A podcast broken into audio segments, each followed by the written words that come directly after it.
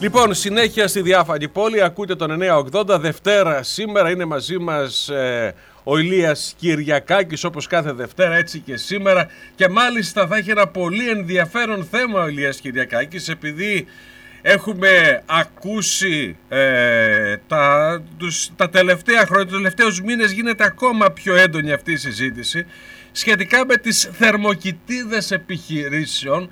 Θα πει περισσότερο Ελίας Κυριακάκης και μάλιστα και με ένα συγκεκριμένο παράδειγμα για να καταλάβουμε δηλαδή πώς πρέπει να λειτουργεί και η καινοτομία στο επιχειρήν.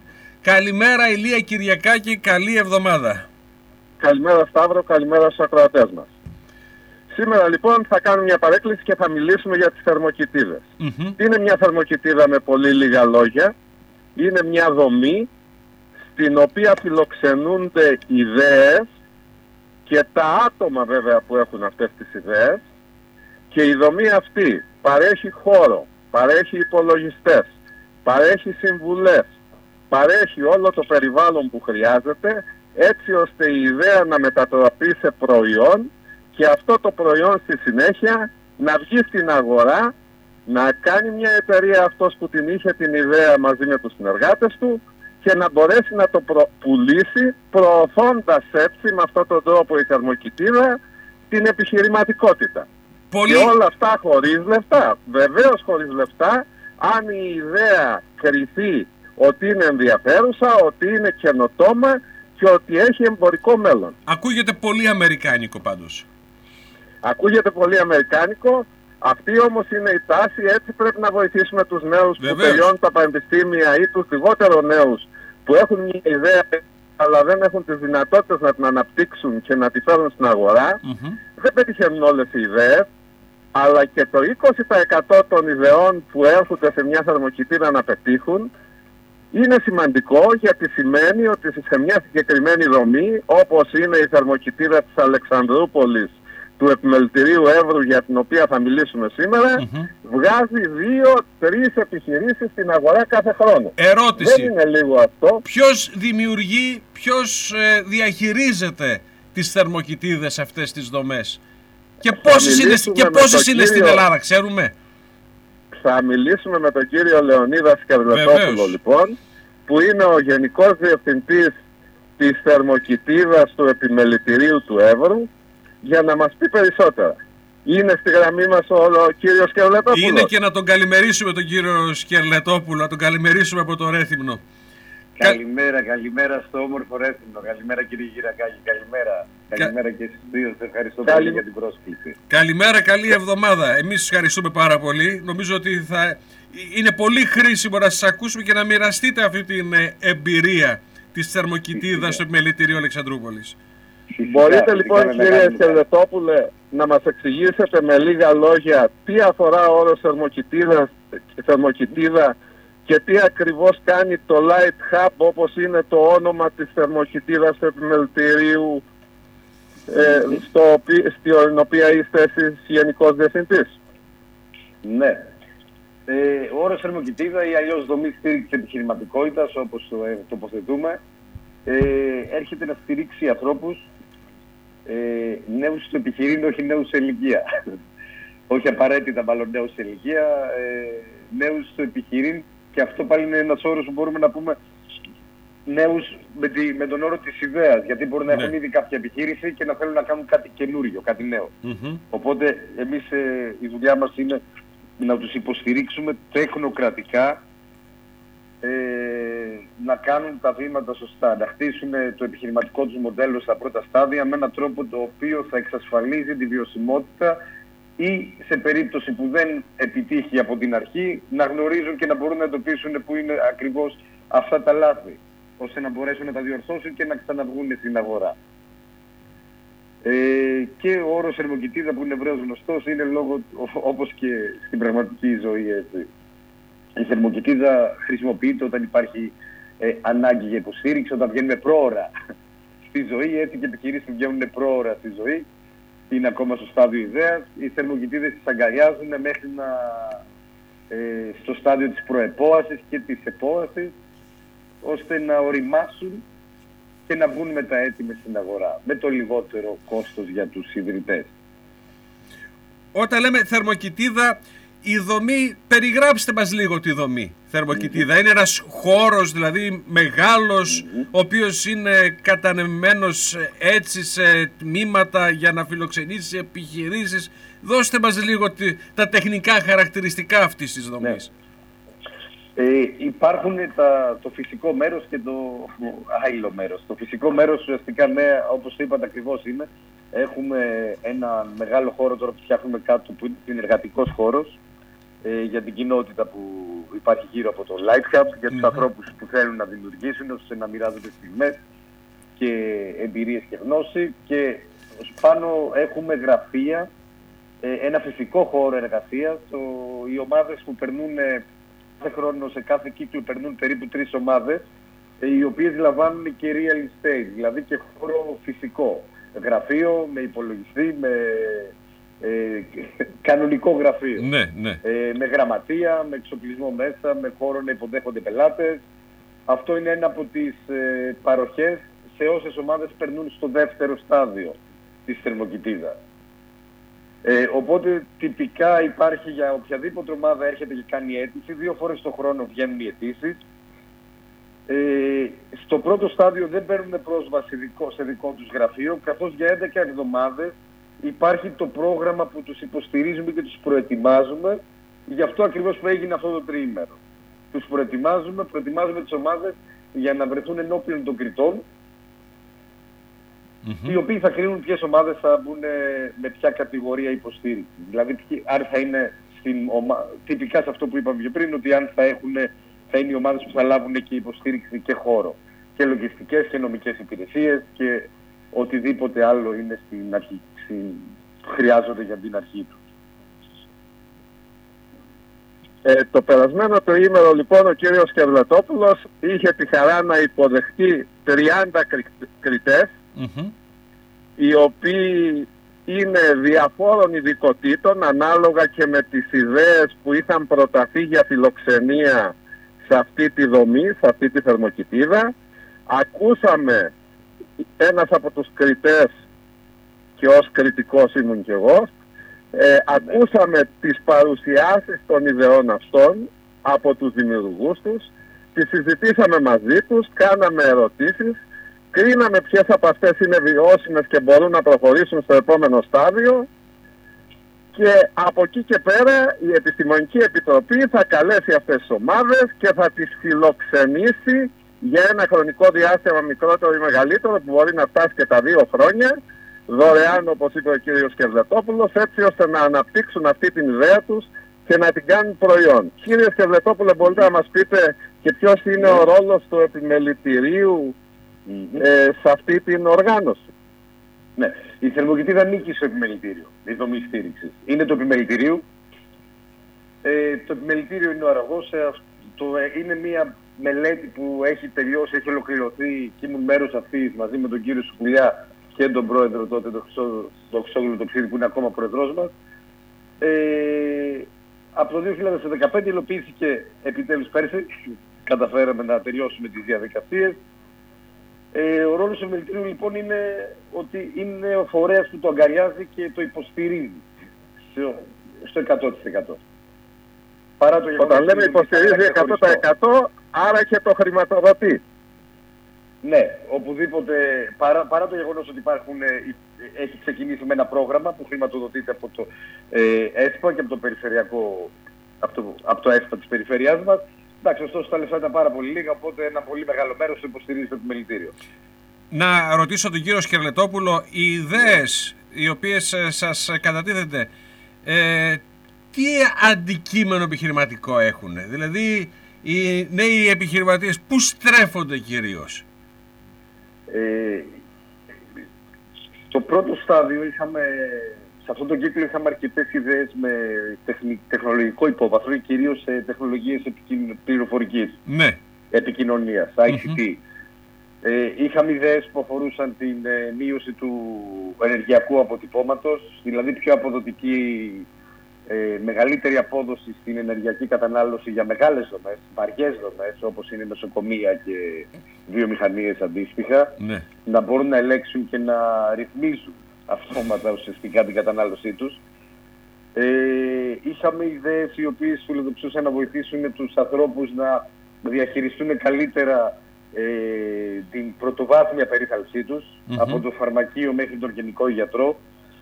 Ε, ακόμα μία ιδέα βιοτεχνολογίας, καθώς έχουμε το Πανεπιστήμιο Μοριακής Βιολογίας και είχαμε διδακτορικούς, μεταδιδακτορικούς φοιτητές και, διδα- και μεταπτυχιακούς οι οποίοι ε, ασχολούνται με την απομόνωση κάποιας ουσίας η οποία υπάρχει, είναι αρκετά, υπάρχει αρκετά μεγάλη ζήτηση για αυτή στην αγορά Μμμ. με ένα καινοτόμο τρόπο ο οποίος κάνει, δίνει καλύτερη ποιότητα με λιγότερο κόστος. Με χαρά σου εξηγούσα, αλλά είναι δύσκολο. είναι πολύ εμποριακό. Ναι. Αυτό. Ε, Αλλά από ό,τι άρα, καταλαβαίνουμε έχει να κάνει με, με, με νέες τεχνολογίες, έχει να κάνει με Κυρίως. καινοτομία. Κυρίως, ναι. Και η καινοτομία υπάρχει στην αρχική μορφή. Αυτό στις 11 εβδομάδες δουλέψανε σε αυτό. Και τώρα που περνάνε στο δεύτερο στάδιο ουσιαστικά, γιατί η καινοτομία ακόμα δεν είναι σε όρημα στάδια που έχουν. Ή- Υπάρχει μεν η ιδεακή προσέγγιση. Τώρα η δουλειά μας από τώρα και μετά ε, μαζί με ανθρώπους όπως είναι ο κύριος Κυριακάκη είναι να τους βοηθήσουμε να βρουν το σωστό προσανατολισμό της καινοτομίας και αν εκεί που πηγαίνουν είναι σωστός ο δρόμος. Οπότε τώρα αρχίζει η δουλειά για τις ομάδες που περάσανε. Μάλιστα. Σε κάθε χρόνο πόσες επιχειρήσεις ε, εγκρίνεται να φιλοξενήσετε στη Θερμοκοιτίδα; Σε κάθε κύκλο έχουμε ένα maximum τριών επιχειρήσεων που περνάνε Ναι, μέσα. ναι, ναι. Ε, έχουμε ακόμα, ένα, ακόμα τρεις επιχειρήσεις που μπορούμε να δεχόμαστε σε virtual γιατί βιάζουμε κύκλους περίπου δύο φορές το χρόνο, αυτό να πούμε. Ε, virtual λέγοντας ότι δεν θα έχουν φυσικό χώρο εδώ αλλά θα λαμβάνουν αρκετές υπηρεσίες υποστήριξης. Ναι, ναι. Ωστόσο, ένα πρόγραμμα που τώρα διαμορφώσαμε και αυτό χτίζουμε ακόμα, ξεκινάει πιλωτικά, είναι ότι έρχονται αρκετές ιδέες, γιατί μην ξεχνάμε ότι είμαστε και εμείς ένα περιφερειακό επιμελητήριο και δεν θα κάνουμε όλοι startups στην Ελλάδα. ναι. Έχουμε και ανθρώπους που ε, έχουν ωραίες ιδέες ε, ή ε, τυπικές ιδέες οι οποίες όμως είναι βιώσιμες για αυτοαπασχόληση. Μμμ. Ε, δεν κόβονται στο δεύτερο μέρος, απλά περνάνε σε ένα διαφορετικό μοντέλο υποστήριξης. Το οποίο θα τους βοηθήσει να έχουν βιώσιμες επιχειρήσεις και να βιοπορίζονται με αξιοπρέπεια ε, αυτοαπασχολούμενοι και όχι αναζητώντας ε, στη, στον ιδιωτικό ή στο δημόσιο τομέα κάποια εργασία. Αλλά από ό,τι καταλαβαίνουμε και εσείς, ε, σε κάθε έτη, σε κάθε πρόταση, αναζητάτε την καινοτομία, αναζητάτε να υπάρχουν μέσα εφαρμογές ε, της ε, νέας τεχνολογίας. Ε, αποφεύγετε, να το πούμε έτσι, ας το πούμε, τα παραδοσιακά επιχειρηματικά μοντέλα και προτάσεις, έτσι δεν είναι, κύριε Σχερλετόπουλε; Είναι πάρα πολύ ερώ... ωραία, όμορφη η ερώτησή σας ε, και μου δίνει μια, την ευκαιρία να μοιραστώ αυτό. Αυτό που αναζητάμε κυρίως και το πρημοδοτούμε στη βαθμολόγηση είναι το κίνητρο. Θέλουμε να δούμε ανθρώπους με πάθος να μπουν εδώ μέσα Ναι, και με όλους αυτούς τους ανθρώπους που βρίσκονται εδώ, μαζί με εμάς τους συντονιστές και τους, α- και τους ανθρώπους που έχουμε για μέντορες που είναι αξιόλογοι όλοι, έτσι στο επίπεδο του κυρίου Κυριακάκη, ε, θα τους βοηθήσουμε να βρουν τον δρόμο τους. Αυτό που είναι σημαντικό, γιατί η επιχειρηματικότητα δεν είναι σρωμένη με ένα κόκκινο χαλί στην αρχή τουλάχιστον, Μμμ. ε, έχει δουλειά. Εκεί λοιπόν αυτό που απο- επιζητούμε κυρίως είναι το πάθος να κάνουν κάτι. Δεν μας ενδιαφέρει να αποτύχουμε στην αρχή με την ιδέα που έχουν επί μέσα. Μας ενδιαφέρει γιατί η δουλειά μας είναι να τους κατευθύνουμε σωστό δρόμο. ναι. Αλλά να έχουν το πάθος και την ενέργεια να ασχοληθούν με αυτό εδώ. Μμμ. Απ' την, α, το δεύτερο σκέλος ε, της απάντησης ε, σε αυτή την ερώτηση που κάνατε αφορά ότι σαφώς δεν δεχόμαστε γιατί είναι κριτήριο νόφ επιχειρήσεις ας πούμε εμπορικές. Μια επιχείρηση που αναλαμβάνει να μεταπολεί προϊόντα της και εταιρεία. Αυτό είναι... Αυτό χρειάζεται μόνο ένα σύμβουλο και ένα λογιστή. Ναι. Είναι έσοδα, έξοδα και απλά εμπόριο. Στο εμπόριο δεν είναι ότι δεν θέλουμε να τους βοηθήσουμε, απλά δεν έχουμε κάτι να τους βοηθήσουμε. Ναι, Αυτό ναι, που κάνουμε είναι κατανοητό. τελείως διαφορετικό.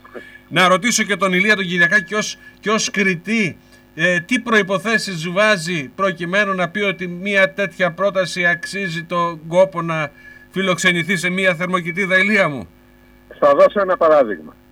Ε, κρίναμε μια ιδέα τις περασμένες τρεις μέρες. Ε, τρεις ε, μεταπιχε- φοιτητές, εν πάση περιπτώσει, Ναι, ναι, ναι. Του, πα- του Πανεπιστημίου, τρία άτομα του Πανεπιστημίου, είχαν μια ιδέα να φτιάξουν ένα ανιχνευτή καπνού και ανιχνευτή πυρκαγιών. Ε, αυτή τη στιγμή υπάρχουν περίπου 100.000 διαφορετικοί ανιχνευτές καπνού Ναι. στο εμπόριο ήδη. Τι διαφορά μπορεί να έχει ένας ανιχνευτής καπνού από όλους αυτούς που κυκλοφορούν ήδη; Έλαντε. Ο ανιχνευτής καπνού που φτιάχνουν λοιπόν, η ιδέα τους είναι να είναι ασύρματος, να μην έχει καλώδια δηλαδή Ναι. που μπορούν να καούν από μια πυρκαγιά στο διπλανό δωμάτιο πριν χτυπήσουν και ενημερώσουν για την ύπαρξη καπνού. Άρα να δουλεύει ασύρματα. Η δεύτερη ιδέα είναι να στηρίζεται σε μπαταρία ώστε να μην έχει ανάγκη το ρεύμα το οποίο επίσης μπορεί να κοπεί πριν η φωτιά φτάσει στο σημείο που είναι ο ανιχνευτής καπνού. Η τρίτη ιδέα είναι αυτή η μπαταρία να λειτουργεί πάρα πολύ μεγάλο χρονικό διάστημα έτσι, να μην- έτσι ώστε να μην χρειάζεσαι να την αλλάζεις κάθε έξι μήνες. Μμμ. Όλα αυτά είναι καινοτομικά, καινοτομικές ιδέες που μπορούν τοποθετούμενες σε ένα προϊόν να του δώσουν μια νέα θέση στην αγορά ή να το βοηθήσουν να ανταγωνιστεί άλλα υπάρχοντα μια και φέρνει μαζί του την καινοτομία. Ναι, ναι. Ο δικός μας ρόλος τώρα είναι να συμβουλεύσουμε τα παιδιά στο τι πρέπει να κάνουν σε κάθε μία από αυτές τις περιπτώσεις, να κρίνουμε πόσο σωστά πάνε ή δεν, κα- δεν πάνε και να τους δείξουμε ποια μπορεί να είναι τα πεδία που, που απαιτούν διόρθωση και φυσικά ο ρόλος άλλων μεντόρων είναι να τους μάθουμε πώς αυτό το, θα, ε, την ιδέα τους θα τη μετατρέψουν σε προϊόν ένας άλλος θα τους μάθει πώς να πουλάνε αυτή την, το- αυτό το προϊόν, δηλαδή θα τους κάνει marketing Μμμ. και στρατηγική πωλήσεων, έτσι ώστε αυτός ο άνθρωπος που ξεκίνησε σαν φοιτητής και ξέρει πολύ καλά ίσως τα ηλεκτρονικά, αλλά πέρα από αυτό δεν έχει ιδέα για το πώς πουλάμε ένα προϊόν, Μμμ. δεν έχει ιδέα πώς κάνουμε marketing, δεν έχει ιδέα πώς το παρακολουθούμε λογιστικά, να τους δώσουμε όλα αυτά τα εφόδια οι διάφοροι σύμβουλοι, μέντορες όπως Ναι, αποκαλούνται, ναι, ναι. έτσι ώστε να έχουν μια γενική υποστήριξη και να μπορούν να κάνουν τη δική τους εταιρεία τελικά. Μάλιστα. Κύριε Σκερδετόπουλε, τα λέω καλά; Απόλυτα, άψογα θα έλεγα. Είναι ακριβώς ότι είναι πάρα, πο- με πάρα πολύ λεπτομέρεια και έτσι, ορθά. Πάντως κύριε Σκερλετόπουλε, πολύ ωραία όλα αυτά, ε, πολύ πρωτοποριακά να το πούμε έτσι, αλλά το ερώτημα είναι η Ελλάδα διαθέτει το επιχειρηματικό περιβάλλον για να αναπτύξει την επιχειρηματικότητα γενικότερα και τέτοιες ιδέες, δηλαδή πρέπει να αντιμετωπίσει ένας επιχειρηματίας τη γραφειοκρατία, ε, τον ε, ανταγωνισμό ε, από το εξωτερικό. Υπάρχει ε, το περιβάλλον το κατάλληλο στην Ελλάδα, πιστεύετε αλήθεια; Ε, να σας πω εγώ από τη δική μου οπτική και αυτό και που ισχύει και για όλη την ομάδα θεωρώ εδώ και εδώ με, με τώρα. Ε, αυτά είναι μέρος του ρίσκου της επιχειρηματικότητας. Το ότι υπάρχουν δυσκολίες υπάρχουν και αν δεν υπήρχαν αυτές θα υπήρχαν κάποιες άλλες. Μμμ. Έτσι, να πάμε πιο πίσω, γι' αυτό λέγαμε ότι αυτό που αναζητούμε είναι το πάθος. Ναι. Γιατί όλα αυτά τα περνάμε αν έχουμε το πάθος. Να μην ξεχνάμε ότι άνθρωποι όπως ήταν ο Ford που είχαν κάνει την αυτοκίνητο βιομηχανία, όταν έβγαλε το αυτοκίνητο δεν υπήρχαν καν δρόμοι και συνεργεία να το συντηρήσουν. Ναι, Ε, οπότε θεωρητικά, άμα το πάρουμε από εκείνη την πλευρά, οι, οι άνθρωποι που φτιάχνουν τα καμουτσίκια για τα άλογα μείναν από δουλειά μετά από εκεί. Α, Εφόσον βγήκαν τα αυτοκίνητα, γιατί δεν χρειαζόταν πλέον. Ε, αυτά εδώ θα υπάρχουν συνέχεια οι προκλήσεις. Τώρα, ε, το ότι υπάρχει κάτι παραπάνω στην Ελλάδα ενδεχομένως ε, μπαίνει και αυτό στο σχεδιασμό. Γιατί η επιχειρηματικότητα, μην ξεχνάμε ότι αφορά, έχει ένα μεγάλο μέρος ρίσκου. ναι. Απλά εκεί που είναι λάθος η νοοτροπία είναι ότι υπάρχει ρίσκο μεγάλο όταν κάνουμε επιχείρηση. Υπάρχει αυτό που λέγεται calculated risk. Ε, υπάρχει και αυτός είναι ο ρόλος μας, δηλαδή να βοηθάμε τους ανθρώπους όταν κάνουν το σχεδιασμό τους να παίρνουν ε, calculated, δηλαδή ρίσκα που είναι ε, ε, το calculated, ε, ή προμελετημένα. Αποδεκτά, μπορώ. αποδεκτού ύψους ρίσκα. Μάλιστα. Και που τα, έχουν, που τα περιμένουν, που δεν... Ε, που μπορούν να δουν περίπου τι θα περιμένουν. Σε ο- Μπορούμε- η φορολογία δεν είναι ποτέ πρόβλημα. Δεν είμαστε πιο ακριβή χώρα, θεωρώ, στην Ευρώπη. Και το, άμα δούμε τα νούμερα στη φορολογία, έχουμε κάποια άλλα πράγματα που πειράζουν, ενοχλούν σίγουρα, αλλά όλα αυτά μπορούν να μπουν σε ένα σχεδιασμό και να προβλεφθούν.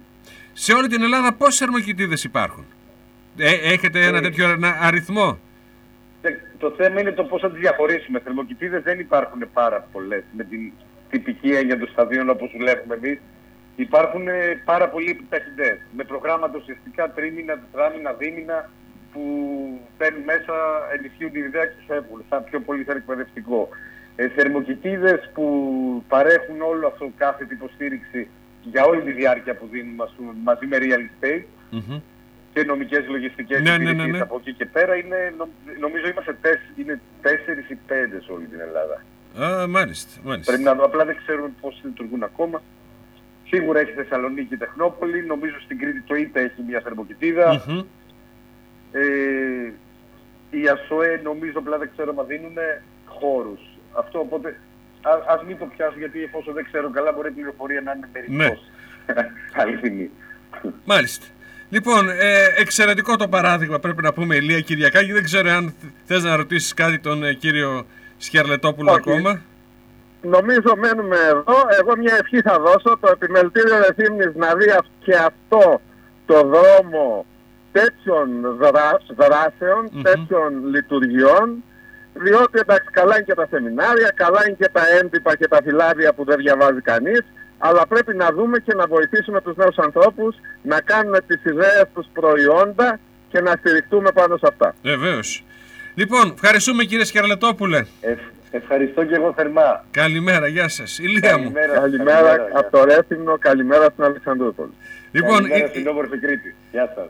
Ηλία μου τώρα, ως ε, γενική εντύπωση, για να ολοκληρώσουμε κιόλας. Νο, νομίζω ότι η προσπάθεια είναι εντυπωσιακή σε όλα τα επίπεδα και πρέπει να τη χρησιμοποιήσουμε ως οδηγό να κάνουμε και εμείς την προσπάθειά μας για να βοηθήσουμε νέους ανθρώπους να μπορούν να αναπτύξουν τις ιδέες τους. Εξάλλου θα μπορούσε η Κρήτη, έχει τις υποδομές να αποτελέσει μια γεωγραφική περιφέρεια καινοτομίας επιστημονικής, επιχειρηματικής καινοτομίας. Νομίζω ότι η Κρήτη έχει όλα τα προσόντα για να γίνει για να αναδειχθεί σε ένα τέτοιο παράγοντα.